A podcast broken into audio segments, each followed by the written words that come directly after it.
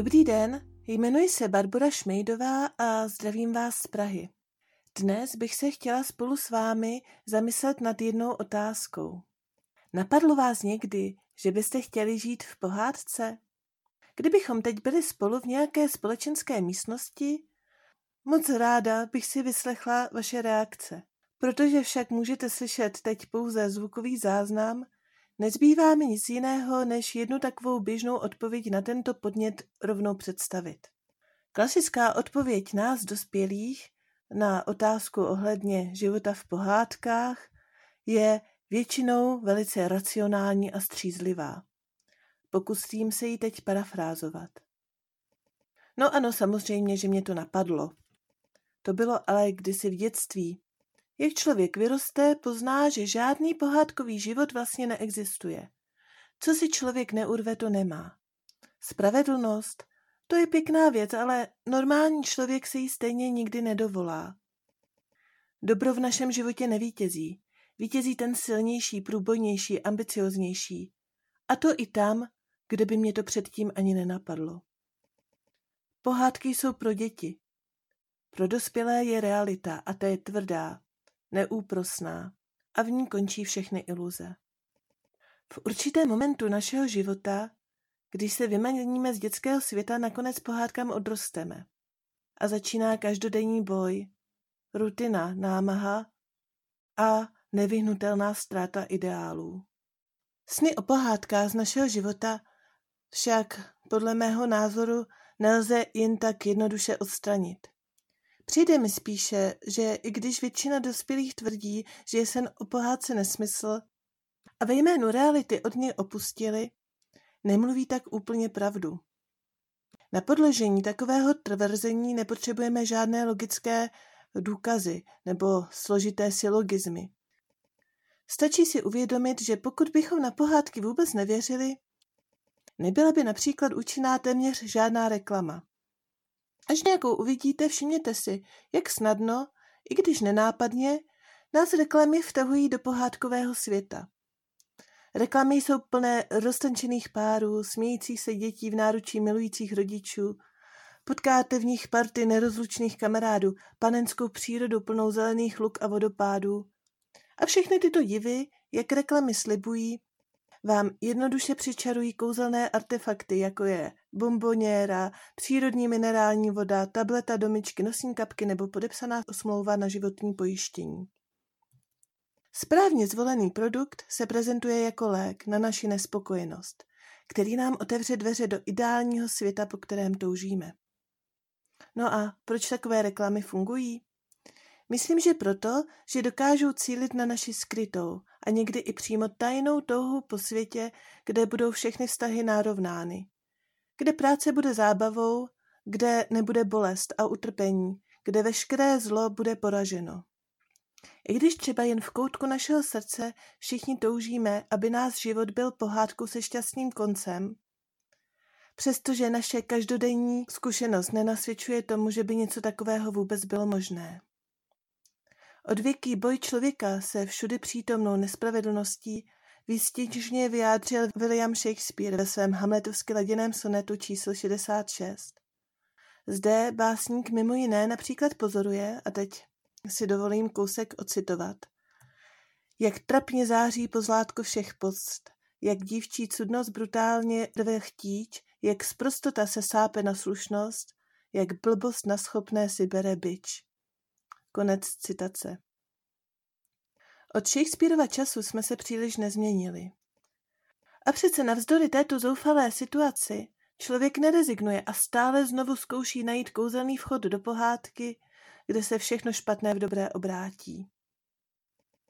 Problémem je, že u takového hledání můžeme velice snadno narazit. Vedle toho, že zbytečně utratíme peníze za nepotřebné produkty, se může stát o mnoho horších věcí. Můžeme například snadno sednout na lep populistickým politickým stranám, které slibují ráj stejně tak podezřele, rychle a snadno jako reklamy. Můžeme svůj život obětovat hledání štěstí a úspěchu, až nakonec zjistíme, že nám opravdový život utekl mezi prsty. Můžeme se tolik drát za svou pohádkou, až nakonec za sebou necháme spálenou zem, protože si neuvědomíme, že naše nekompromisní a neústupné hledání našeho plného a pravého já je pro naše bližní naopak peklem.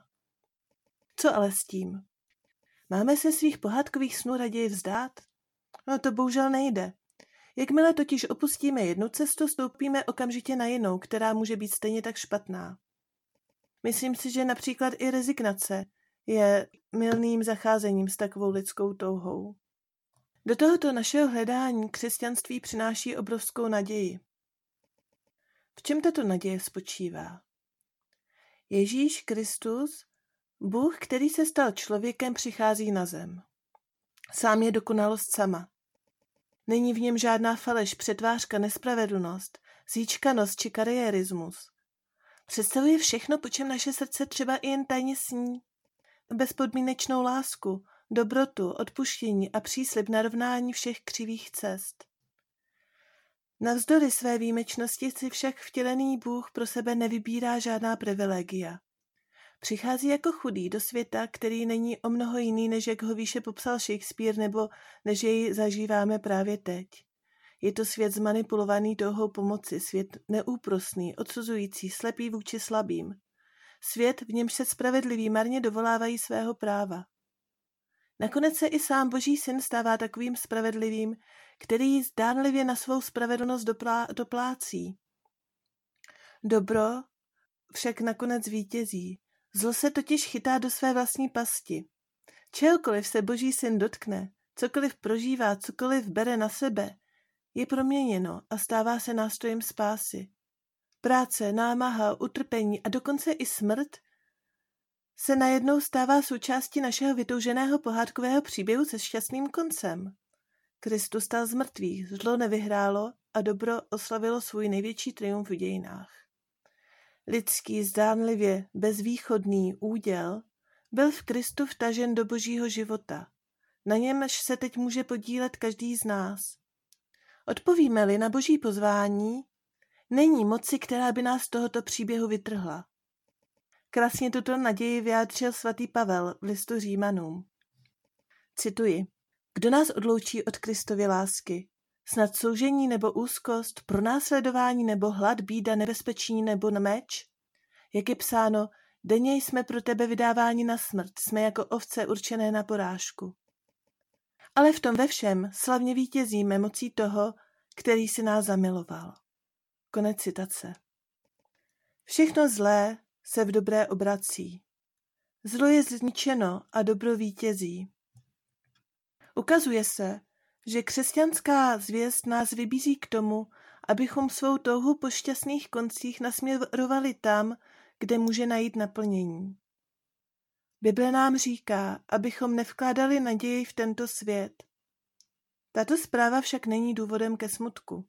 Naopak, konečně všechno dává smysl, vše do sebe zapadá. Hledat pohádkový svět zde a tady je marné snažení. Svět nás vždycky bude klamat. Politické systémy a jiné lidské organizace budou plné nespravedlnosti, nesmyslných intrik. Vztahy budou pokřivené a chvilky štěstí rychle vyprchají.